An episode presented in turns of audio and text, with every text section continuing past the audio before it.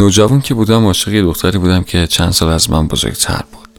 من تو خیالم روز به روز به اون نزدیکتر می شدم و اونم تو خیال اون اصلا من جایی نداشتم. من خیلی تلاش می‌کردم و حتی شعرم می‌گفتم.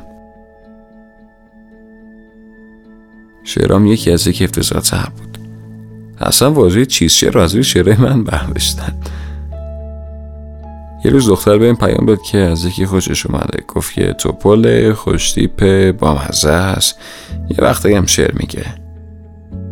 نمی‌دونم چرا من یه لحظه به خودم گرفتم.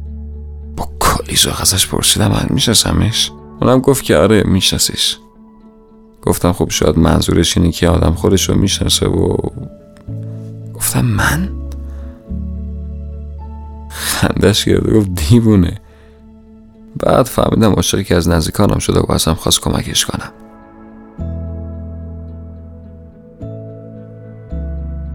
اونجا بود که من برای اولین بار توی زندگیم کنار کشیدم.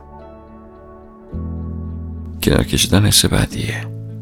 فکر کنم برای همین بود که علی دایی کنار نمی‌کشید یا مثلا علی کریمی یکی دو سال دیر کنار کشید. همین چند روز پیش فیلم کفش هایم رو دیدم. با خودم گفتم چرا پور احمد کنار نمی‌کشه؟ ولی بعدش با خودم فکر کردم و دیدم کنار کشیدم مگه به همین راحتی هست؟ طرف با خودش میگه همه سال زحمت کشیدم این همه تلاش کردم یعنی همش تموم. یعنی دیگه امیدی نیست؟ کنار کشیدن یعنی دیگه ارزشی نداری یعنی دیگه به درد نمی‌خوری.